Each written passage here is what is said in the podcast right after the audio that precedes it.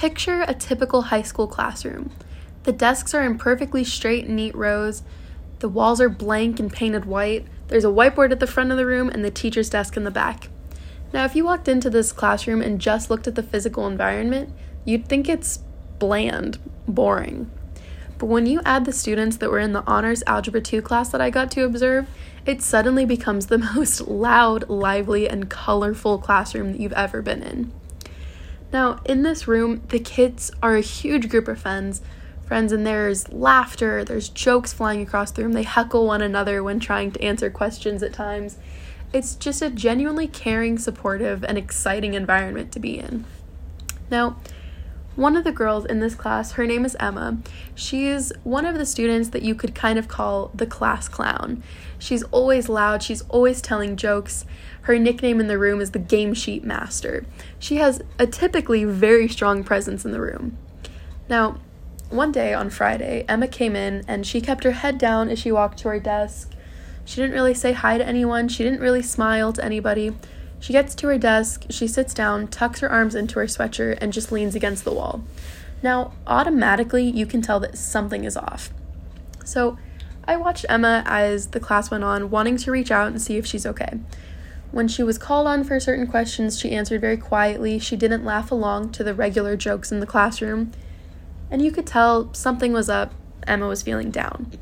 Now, I observed my host teacher go over and just privately ask her if she was alright, and she insisted she was, just not really feeling it today.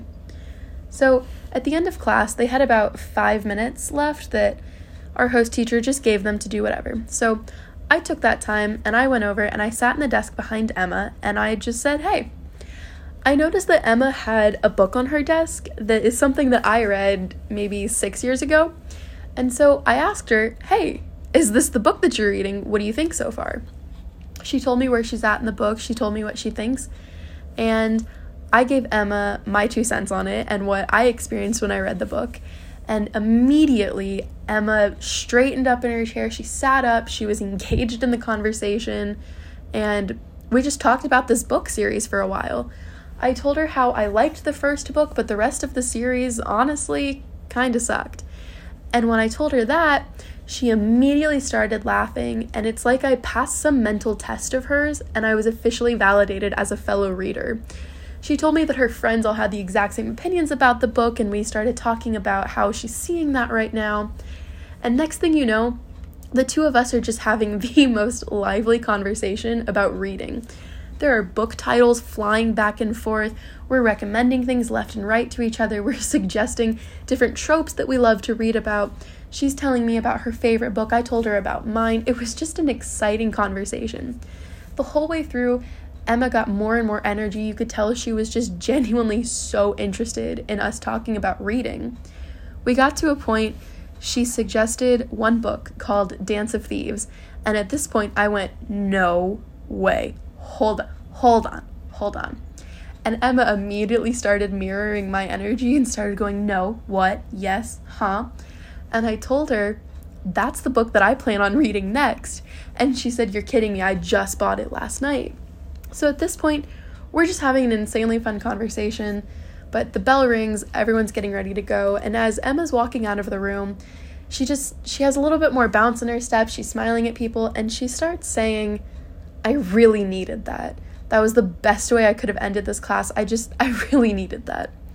So this moment is my indelible moment because as she's walking out of the room saying, I needed that, it's like something clicked in my head that, you know, our students are human beings. Us as teachers, we're human beings, and it's just about the connections that you can make with them. It's about showing each other we can form a good relationship. We can still be human beings together.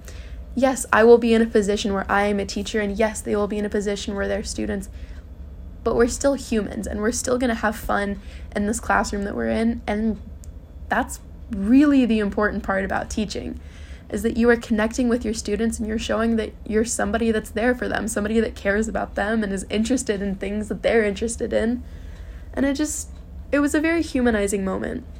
And I think for me, I don't know. I think this was probably the most impactful moment of my field experience.